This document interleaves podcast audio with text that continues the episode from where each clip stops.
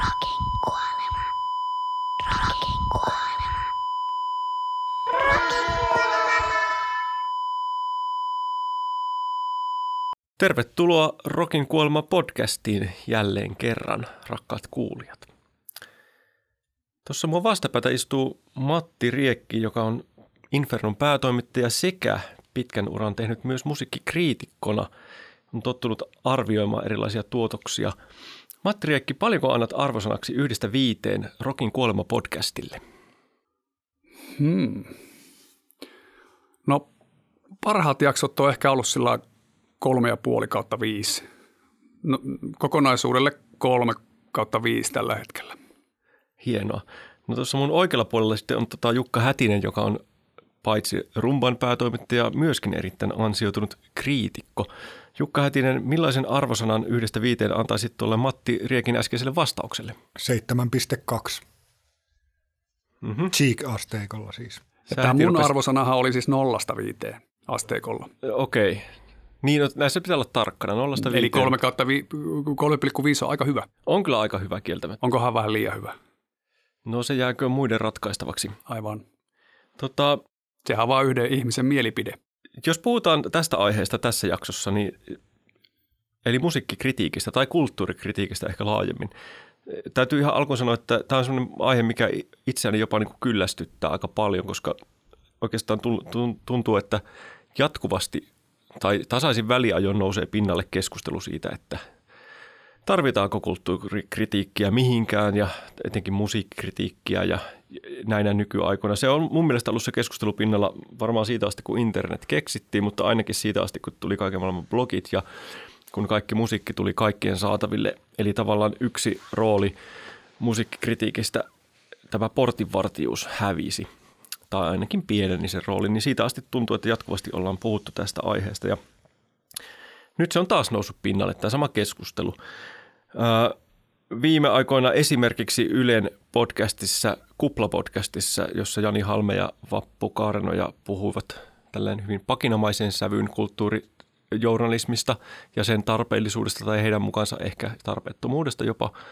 Ja sitten tota Helsingin Sanomissa oli myöskin äskettäin kritiikin kuolemaa spekuloinut artikkeli. Anteeksi Mikko,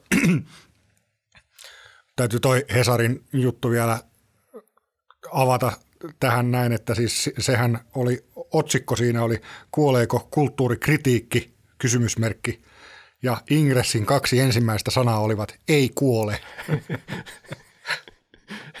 Eli toisinko, toisinko rock, kritiikki ei ole kuolemassa. Niin, ei rokkikaan ole kuolemassa. Me ollaan se päätetty jo kauan aikaa sitten. Ai niinkö se olikin? Juu, juu. Sä, sä et ole ajan tasalla.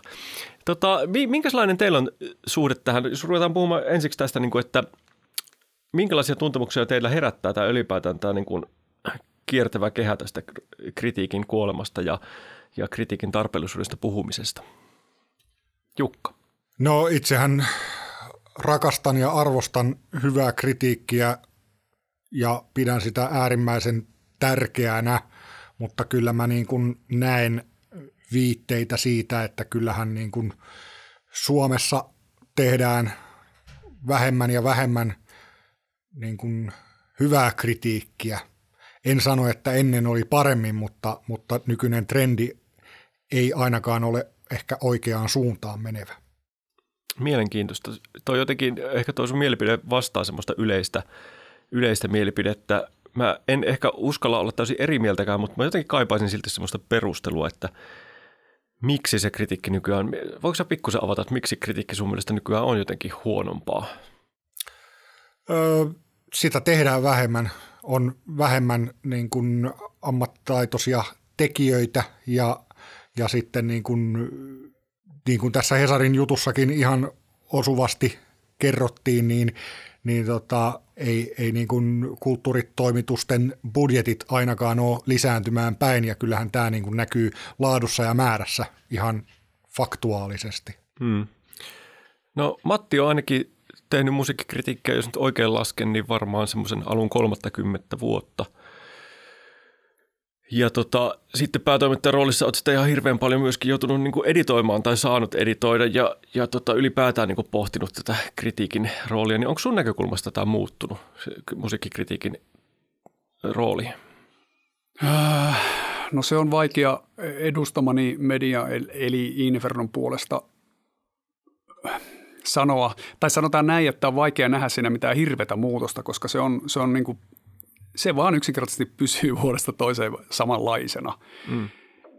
Eikä, en, enkä mä ole kokenut, että siinä olisi niin kuin varsinaisesti mitään valtavia muutostarpeitakaan, että sitä pitäisi jotenkin ruveta hinkkaamaan eri uskoon. Toisin kuin Jukka Hätinen tässä vieressä, niin minä edelleen uskon semmoisen reilun tuhannen merkin arvion voimaan, kunhan se on nimenomaan hyvin tehtyä. Että siinä Jukka on täysin oikeassa, että se täytyy olla hyvää sen kritiikin. Ja tota, no, kokonaisuutena, kokonaisuutena, jos nyt rock-kritiikkiä vaikkapa kotimaassa nykyään ajatellaan, niin onhan se aika lajasta laittaan tyyppistä toimintaa kyllä. Mm.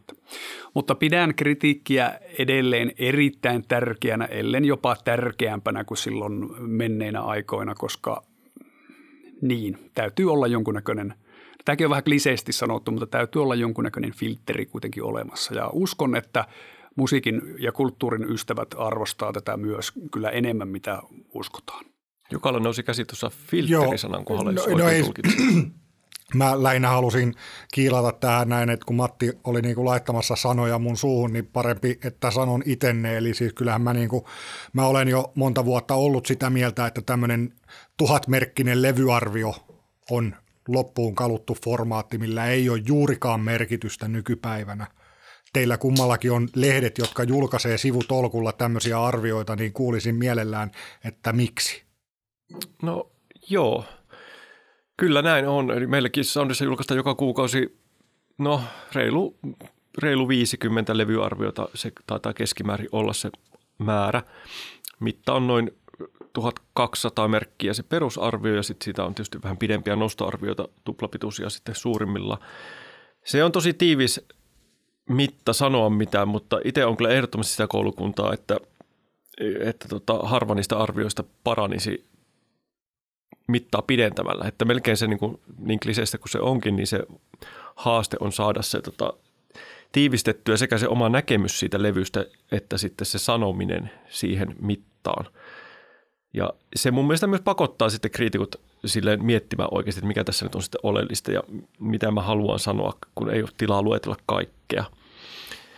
Tässä myös huomaa sen, että kun meilläkin on kirjoittajissa paljon tekijöitä, jotka on tehnyt sitä niin kuin 70-luvulta asti tai 80-luvulta asti, niin se heidän, he on ehkä tottunut alusta asti sen, että se kritiikin rooli on aika erilainen. Että sillä on enemmän ollut sitä, että sillä on pitänyt tavallaan niin kuin pystyä – se on ollut osittain jonkinlainen tuoteseloste. On pitänyt pystyä kertomaan sellaisia perusasioita siitä levystä ihan niin kuin soittajia myöten, mitä nykyään ei tarvitse, koska meillä on Wikipedia tai mikä tahansa. Ja tässä huomaa selvästi tämmöisiä, että jotkut on vaan tottuneet tekemään eri, eri funktion sitä arviota. Ja musta se on ihan ok, musta on ihan hyvä, että on erilaisia kirjoittajia. Mutta tähän lyhyiden arvioiden puolustamiseen vielä liittyen, niin mä itse näen sen niin, että – mulle arvokasta on se joka lehdessä ilmestyvä iso massa arvioita sinällänsä, koska mä koen, että jos ei puhuta yksittäisten arvion, arvioiden niin kuin hyvyydestä tai huonoudesta, niin se iso massa ja millaisen tota, kuvan sitä, millainen kuva sitä kautta välittyy tämänhetkisestä musiikin julkaisutoiminnasta tai musiikkikulttuurista, niin se on se tärkeä ja se, se on musta niin se, missä niin kuin mäkin koko ajan mietin, että ollaanko me onnistettu vai eikö olla, että ollaanko me osattu poimia sinne ne tällä hetkellä ajassa tärkeät levyt. Ja sitten se seuraava taso on sitten se, että miten kukin niistä arvioista on onnistunut. Mutta se määrä sinällä on mulle jo tärkeä. Mua kiinnostaisi tietää tässä vaiheessa vastaus semmoiseen kysymykseen, että mitä mieltä te olette Kuinka paljon te laitatte itse levyarvioista, kun puhutaan, niin, niin merkitystä itse kirjoittamiselle? Kuinka hyvin kirjoitettu arvio se on ja, ja kuinka hyvä kieli on versus sitten se tavallaan sisältö? Koska itse voin tunnustaa, että mä oon itse semmoinen kielen rakastaja, että, että monesti niin kuin sisällöltään köykäisemmätkin tekstit tuntuu tosi hyviltä jo sen takia, että se on niin kuin taidokkaasti kirjoitettu. No on se tosi tärkeää. Jos ihan miettii sitä, että mikä, tämä on, tämä on tietysti laaja kysymys, mutta voidaan tätäkin miettiä, mutta jos miettii ihan sitä, että mikä tekee ihmisestä pätevän musiikkikriitikon, Tämä on, niin kuin, sehän on tosi hankala aihe. Niin kuin mekin ollaan kaikki lähetty siihen tavallaan nollista. Et joskus se ensimmäinen kritiikki on kirjoitettava. Ja tavallaan senhän voi tehdä kuka vaan teoriassa, koska tietenkään mitään koulutusta ei tarvita. Niin sitten voidaan ruveta miettimään, että mistä se tulee se mandaatti siihen hommaan. Niin siihen tietenkin oleellista on se, että on ylipäätään tosi perillä aihepiiristä ja, ja pystyy sitä analysoimaan, mutta kyllä siinä tosi tärkeää on se, että pystyy sen kirjallisesti ilmaise, ilmaisemaan. Joten kyllä mä sille tosi ison painoarvon annan. Ja koska kyllä sen musiikkikritiikin, hyvän musiikkikritiikin yksi tärkeä piirre on se, että se teksti pitää olla semmoista, että se niin kuin kiinnostaa, että se on imevää ja, ja myöskin se voi olla myös ei ehkä provosoivaa, mutta, tai en mä, niinkään, mä en arvoa provosoinnille sinänsä, mutta semmoista keskustelua herättävää tai ajatuksia herättävää.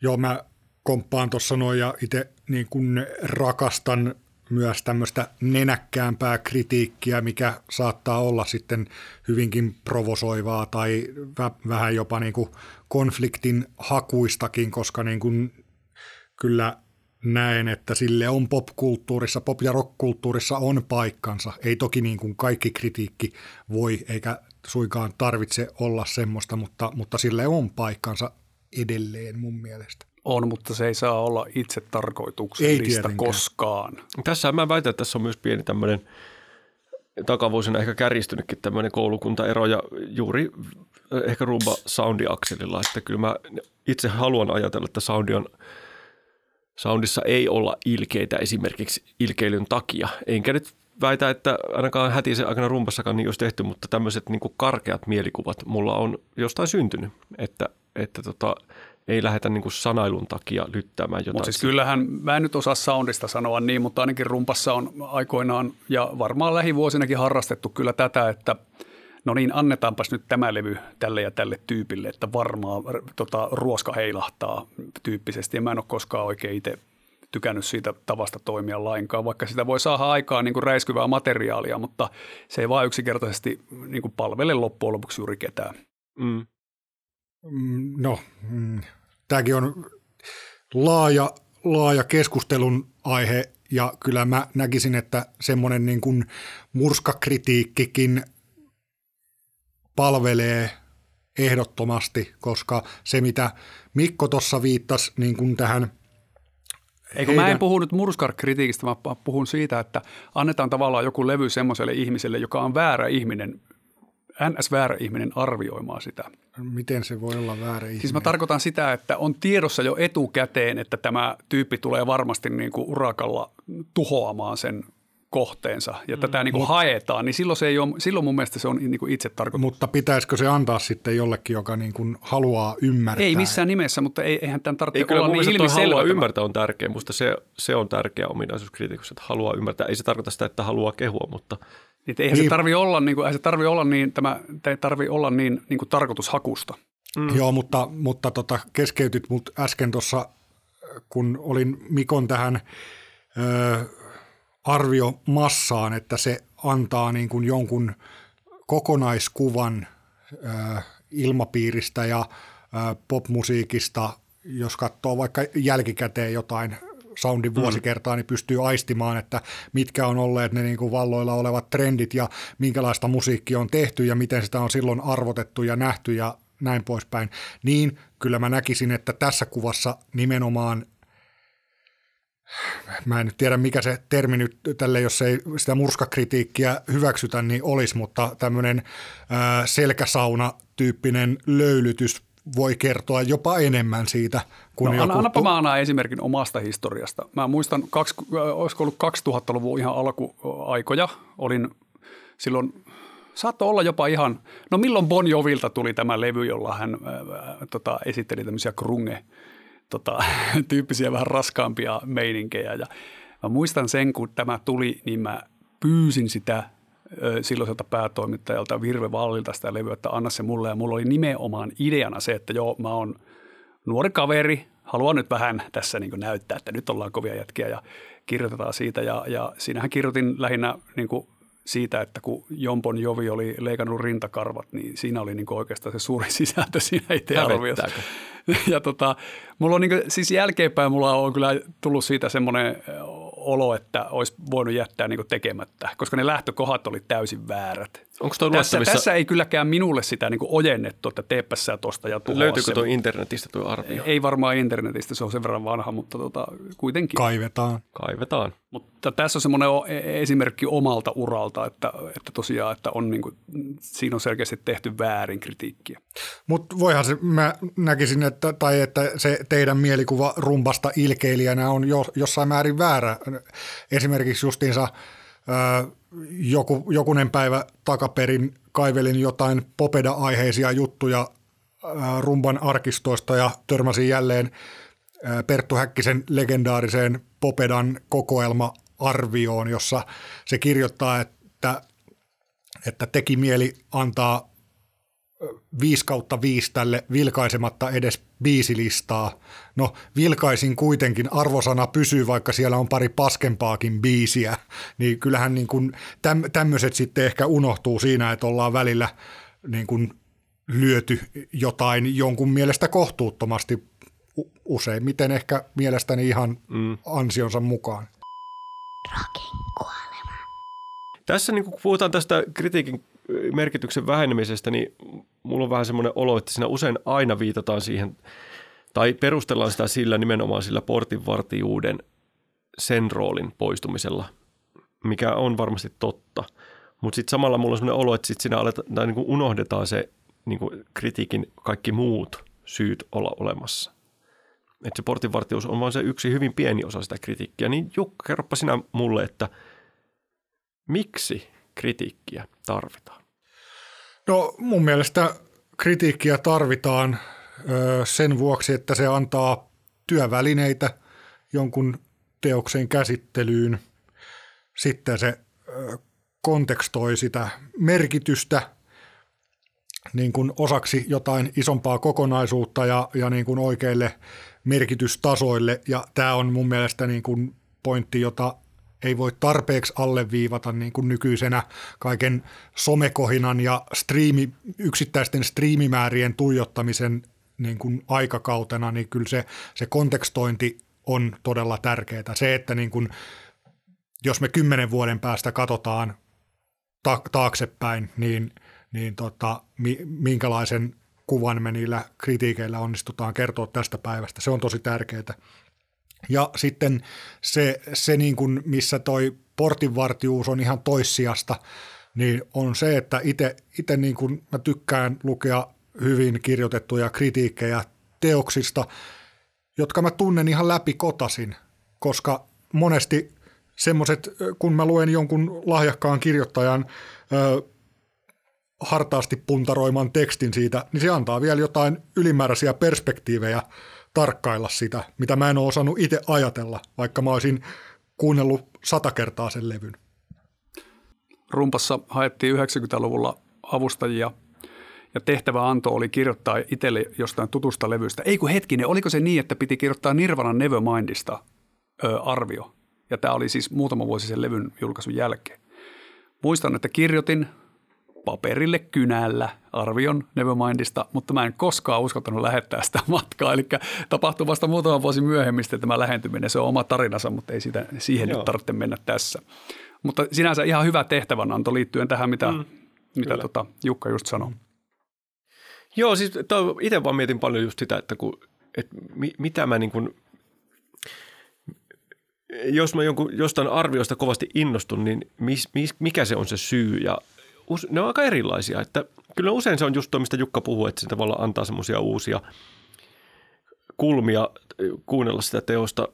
Mutta usein se voi olla ihan vain joku sellainen, että mä niinku saan siitä sen kirjoittajan semmoisen hyvinkin subjektiivisen innostuksen tai, tai jonkun idean, niin että se osaa sen välittää niin hyvin mulle, että mulle tulee semmoinen lukijana jotenkin palkittu olo. Että ihan siis se teksti itsessään voi olla niin palkitseva.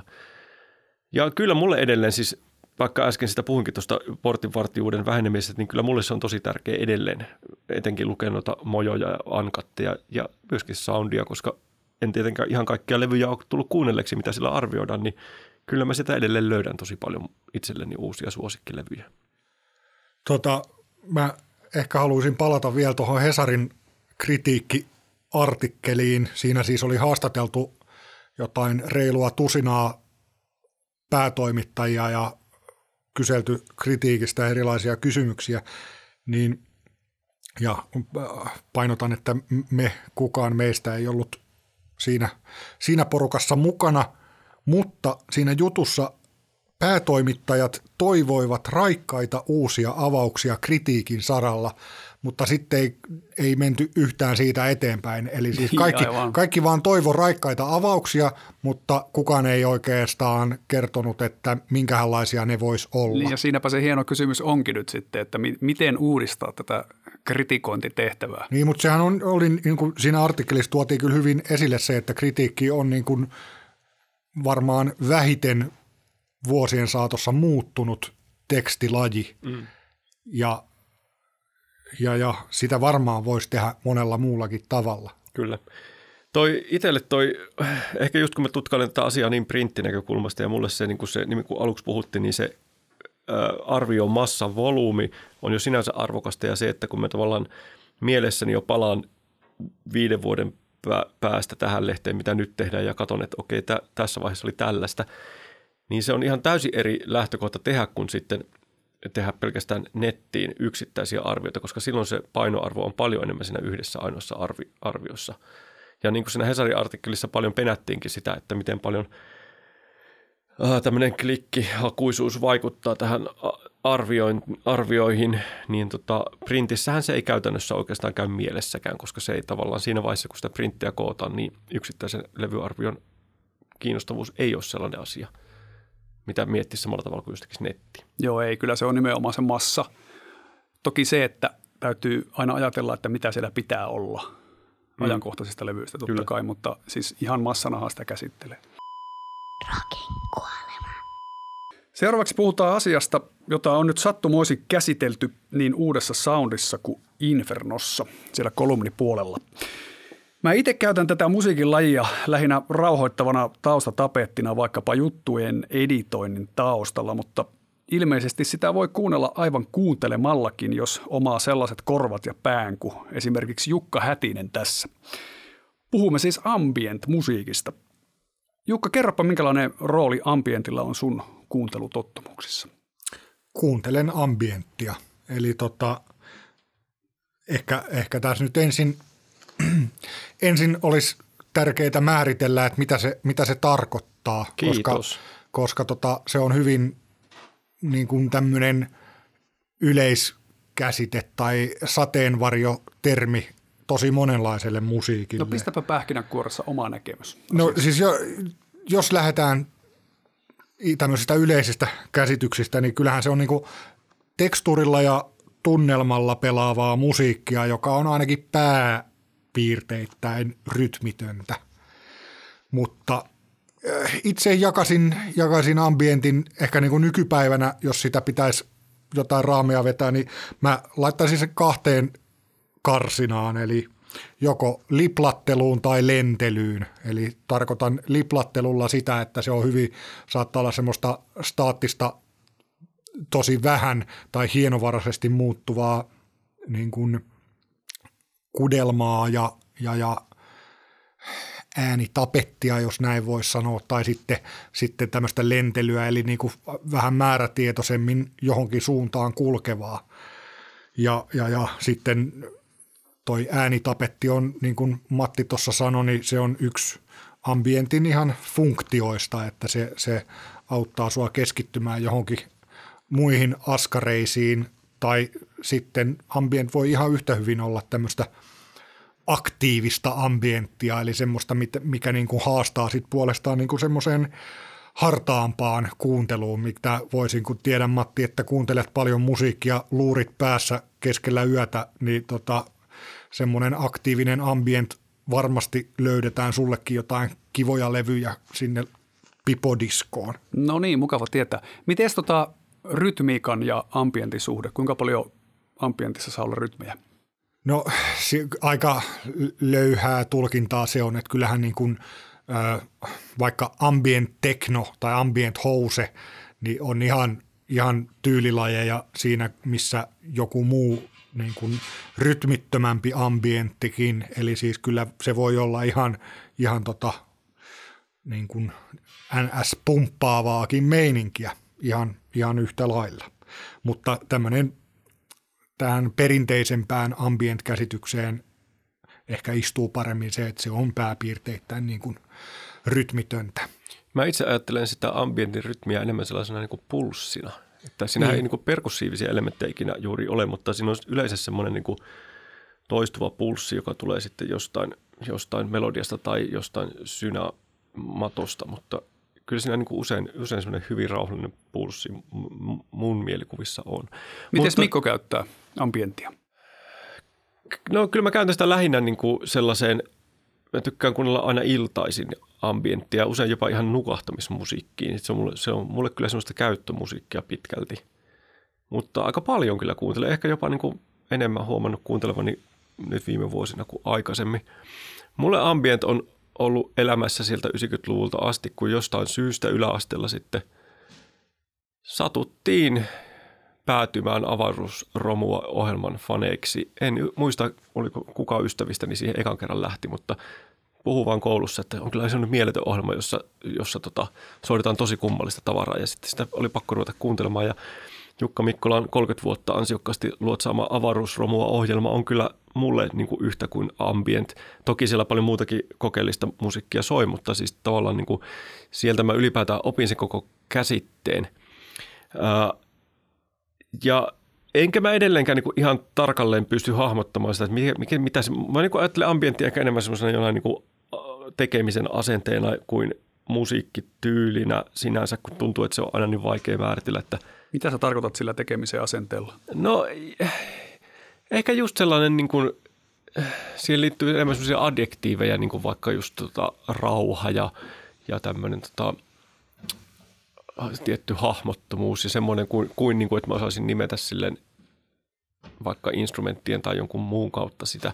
Tai just kun se on niin, sitä käytetään niin monessa eri yhteydessä, niin monen, monen erilaisen musiikkityylin, jopa yllättävissäkin. Esimerkiksi en mä niin pysty itse vetämään suoraa rajaa, että milloin puhutaan niin jostain minimalismista tai kokeellisesta elektronisesta musiikista tai jostain nykytaidemusiikista, kun ne tuntuu usein menevän tosi lomittain tämän ambientti, tai niissä on ambient sävyjä mukana. Niin ja siis onhan vaikka, jos ajatellaan vaikka jotakin Pink Floydia, niin onhan sielläkin teoksia, joissa on aika paljon semmoisia elementtejä, niin. jotka voisi suoraan laskea tähän kategoriaan, mutta koska kyseessä on rockbändi, niin se on aika hankala niin kuin käyttää sitä. Niin, no mä... siis joo, kyllä mä näkisin, että Pink Floydilla on ihan niin kuin ambient-teoksia ja paljon mm. ambient-vaikutteita, mutta tämä on nimenomaan tämän, minkä takia mä aloitin, aloitin tässä keskustelussa sillä, että se pitäisi määrittää, että mitä se ambientti on. Ja niin kuin mun mielestä se on niin kuin tämä, se on tunnelmalla ja tekstuurilla pelaavaa ja ei sen tarvi olla hahmotonta, ei sen tarvi olla rauhallistakaan mun mielestä.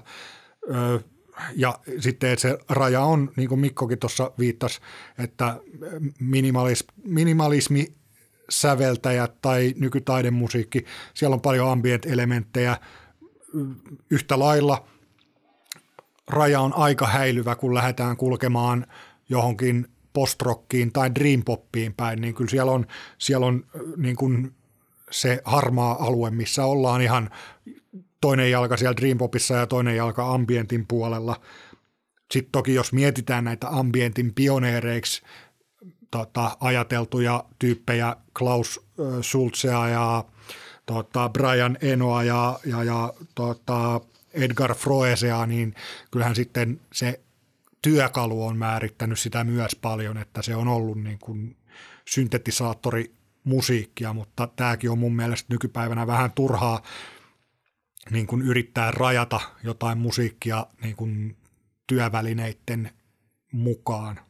Eikö kuitenkin ambientin, tai varmaan tämä nyt on kiistelty, mutta itse olen aina ajatellut, että ambientin lähtö lähtökohdaksi tai tämmöiseksi niin kuin nollapisteeksi lasketaan tietenkin tämä John Cagein kuuluisa 4,33, kun se nyt on se teos, mikä koko teos rakentuu vaan tästä ympäristön tuottamasta äänestä, kun orkesteri on hiljaa. Niin sehän tavallaan mulle jotenkin ajatuksella kiteyttää sen, mistä ambientissa on tosi paljon kyse siitä niin kuin hiljaisuudesta ja siitä sellaista niin kuin nuottien välistä ja kaikesta muusta kuin mistä ehkä musiikissa useimmiten muuten on kyse.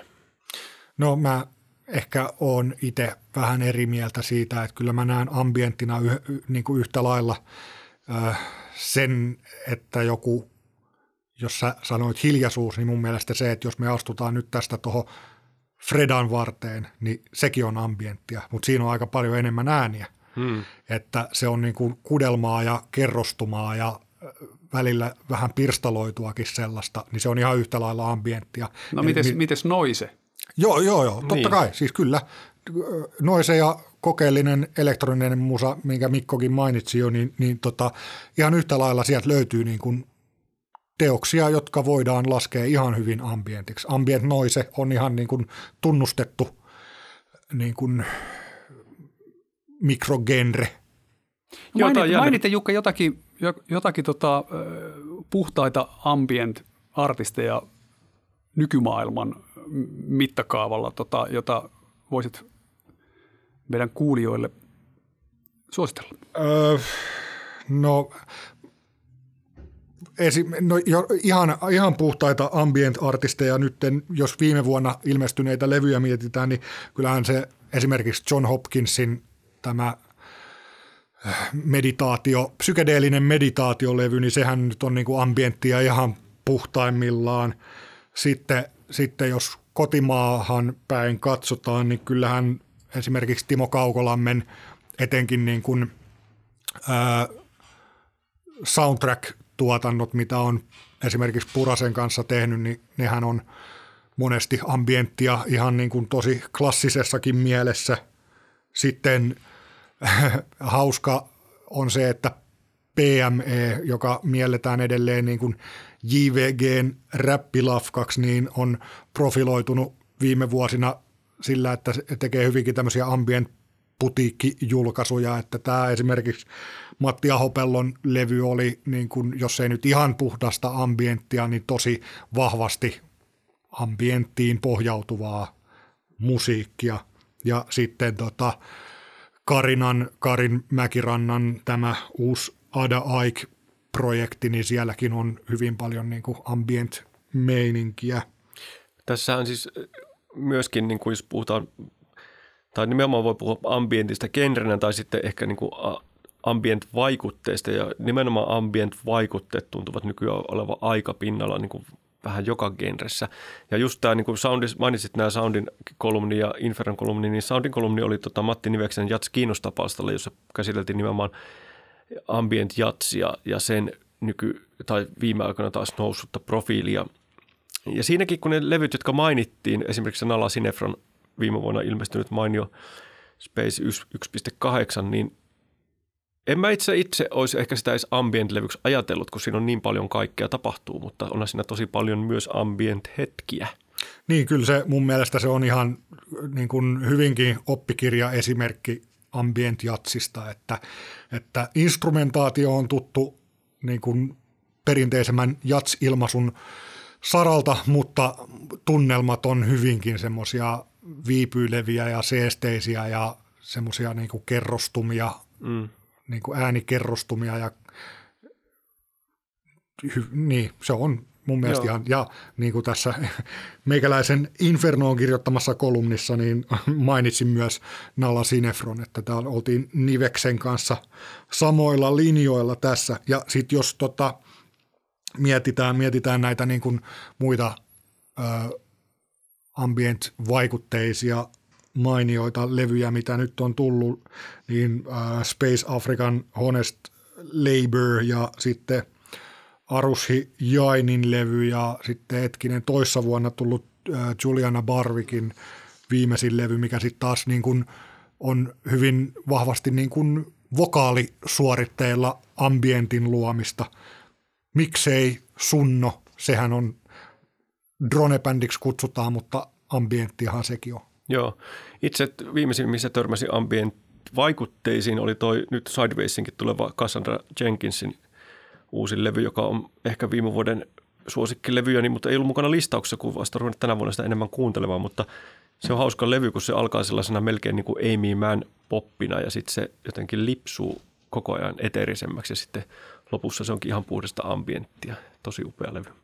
Kyllä, ja sitten jos näitä niin kuin vielä tässä nyt tulee meikäläisen suusta aika paljon name droppeja, mutta pitäisiköhän mun tehdä tämmöinen julkinen lupaus, että kun tämä jakso ilmestyy, niin samalla mä julkaisen jonkun Spotify-soittolistan Kyllä. tämän podcastin jakson kylkeen, mutta siis sitten jos mennään tuonne niin ambient teknon puolelle, niin Wolfgang Voigt eli Gas on ihan mahtava ambient teknomusiikin tekijä ja sitten tämän hetken ehkä maailman kirkkaimpien pop-hittien taustalla oleva Daniel Lopatin, eli Oneohtrix Point mm. Never, niin hän, hän on tehnyt useamman niin kuin kokeellista elektronimusiikkia, joka on siellä ambientin rajapinnalle asetettavissa, niin hänen niin kuin muutaman vuoden takainen tuotantonsa niin on, on niin kuin vahvasti siellä.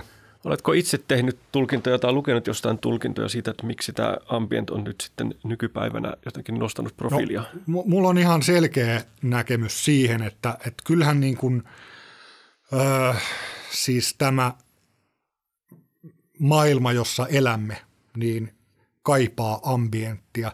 Eli kun niin kuin, öö, kaikki taistelee meidän huomiosta koko meidän valveillaolon ajan ja nimenomaan niistä huomioon jokaisesta sekunnista, niin sitten ambient on ikään kuin ihan täysin niin kuin vastakkaiseen suuntaan menoa. Eli laitetaan se notifikaatiot pois puhelimesta ja syvennytään johonkin. Eli sitten tullaan myös siihen, että se ei ole vaan niin kuin ehkä äänitapettia, vaan, vaan niin kuin sitä aktiivista ja harrasta kuuntelua varten luotua musiikkia. Mä väittäisin, että siinä on myöskin tällainen aspekti, joka ei ehkä mene tähän niin tämmöiseen ambient fanin maailmankuvaan, mutta se on lisääntynyt myös tämmöisen niin nyky wellness, wellness tota, yhteiskunnan ja kaiken maailman yoga-appien ja tällaisten myötä – meditaatioappien myötä niin tällainen tota New Age-henkinen liplattelumusiikki. On ja hyvin paljon on myös niin kuin suoratoistopalveluissakin näitä nimenomaan näitä nukahtamisapu-musiikkeja ja tämmöisiä, kyllä. nehän on silkkaa ambienttia. Niin ja kyllähän ambientissa on paljon semmoisia, niin kuin Matti aloittikin, niin se, se on hyvinkin myöskin käyttömusiikkia. Mm. Niin, monelle. kyllä.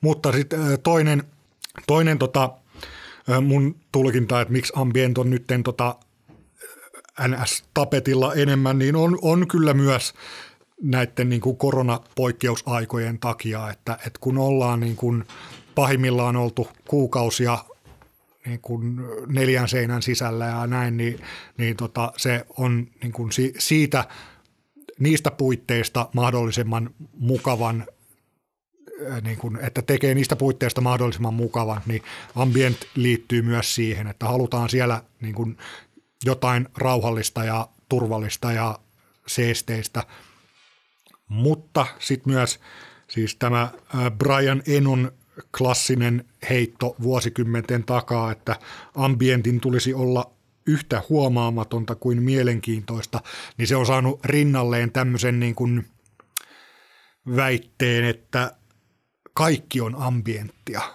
Et ka- kaikki oikeastaan on muuttunut ambientiksi, että, että tota, me voidaan tuijottaa jotain kissavideoita puhelimesta, niin – se, se on niin kuin myös ambienttia. Eli, eli niin kuin silloin on tarkoitus niin kuin jollain tapaa tuoda se semmoinen niin kuin rauhoittumisen hetki tai, tai tota, viedä sut pois siitä niin kuin arkisesta ulottuvuudesta hetkeksi, niin sekin on muuttunut ambientiksi. Onko, muuten Matti, oletko koskaan kuunnellut tätä Brian Enon Music for AirPods klassikko ambient-levyä. En ole tainnut kyllä, täytyy myöntää. Pitkästä aikaa siihen palasin tuossa ehkä pari viikkoa sitten.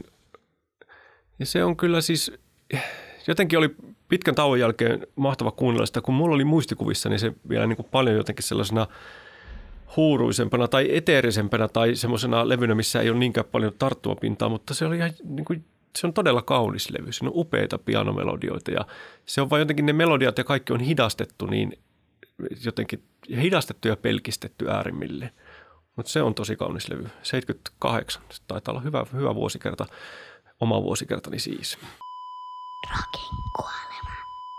Sen sijaan, mitä olen kuunnellut, niin enemmälti on kuunnellut metallimusiikkia. Ja metallimusiikissahan ambient-tyyppisiä elementtejä käytetään paitsi introissa ja outroissa, niin myös monesti niin kuin tämmöisenä biisien välikkeinä ehkä – Mutta sitten on tämmöisiä bändejä niin kuin amerikkalainen Blood Incantation, joka on nyt sitten pistänyt hommat niin sanotusti isolle ja julkaissut parin, no aika puhtaasti metallisen levyn, jopa death metallisen levyn jälkeen ihan puhtaan ambient-levyn. Vai onko se puhas ambient-levy? Sanoppas Jukka.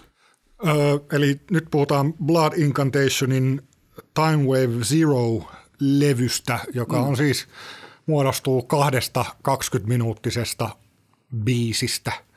Ja kyllähän se on niinku ihan puhdas ambient-levy, eli mä uskoisin, että jokusella death metal-fanilla on saattanut mennä aamuveret väärään kurkkuun, kun on laittanut sen soimaan, että, että sieltä tuleekin tämmöistä niin hyvin vahvasti, ää, no mainitsin tuossa aiemmin Edgar Froesen, niin hänen johtaman yhtyensä Tangerine Dreamin ää, koulukunnan nimenomaan syntikka ambienttia ja, ja tota, se, kun mä luin lehdistötiedotteen, että Blood Incantation on tekemässä ambient-levyn, niin mä ajattelin, että he lisää vaan niin kuin sitä semmoista just nimenomaan tekstuurilla ja väkevillä tunnel, tunnelmilla ää, pelaamista siihen omaan death metalliinsa.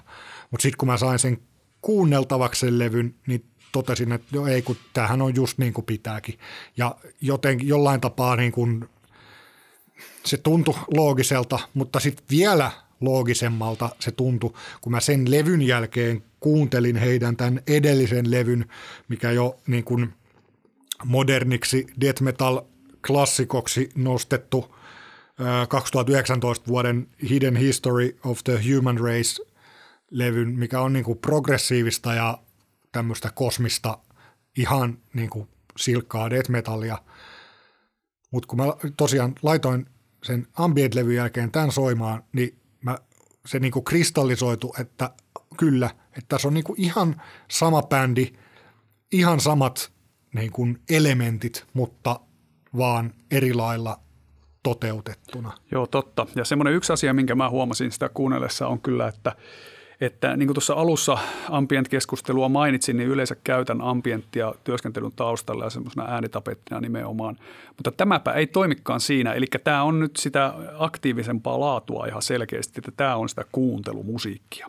Joo, siinä on niin kuin, siinä väijyy tämmöinen, tämä on tosi niin kuin kliseinen ilmaisu, mutta siellä on semmoinen niin kuin kosminen synkkyys ja kylmyys, mikä siinä levyssä on se niin kuin kosketuspinta. Että se, se on niin kuin, odottamaan jotakin. No joo, ja tavallaan se myös ehkä jollain tapaa odotuttaa turhaan, koska ei sen ole tarkoitus saavuttaa mitään. Että siinä niin kuin, ää, tarkastellaan semmoisia mittasuhteita, mitkä ei ole niin kuin ehkä ihmismielen käsitettävissä. Että siinä niin kuin kurotetaan jonnekin niin kuin tähtien taakse – ja tiedetään jo, että ei me tulla saavuttamaan. Mutta se, se luo semmoisen, niin odot, mä tarkoitan odotuksella sitä, että se luo semmoisen jännitteen, joka häiritsee sua koko ajan, että sä et tavallaan pysty keskittyä sitten sillä lailla muihin tekemisiin samalla tavalla kuin jonkun passiivisemman ambient musan suhteen. Se voi olla. Mm. Mutta kerro lisää vaikutelmia albumista. No ei, siis se on, ei mulla, ei mulla ole tuohon niinku hirveästi lisättävää että, että jään mielenkiinnolla odottamaan sitä, että mihin suuntaan Blood Incantation liikkuu seuraavaksi. Nythän bändi on tulossa kesäkuussa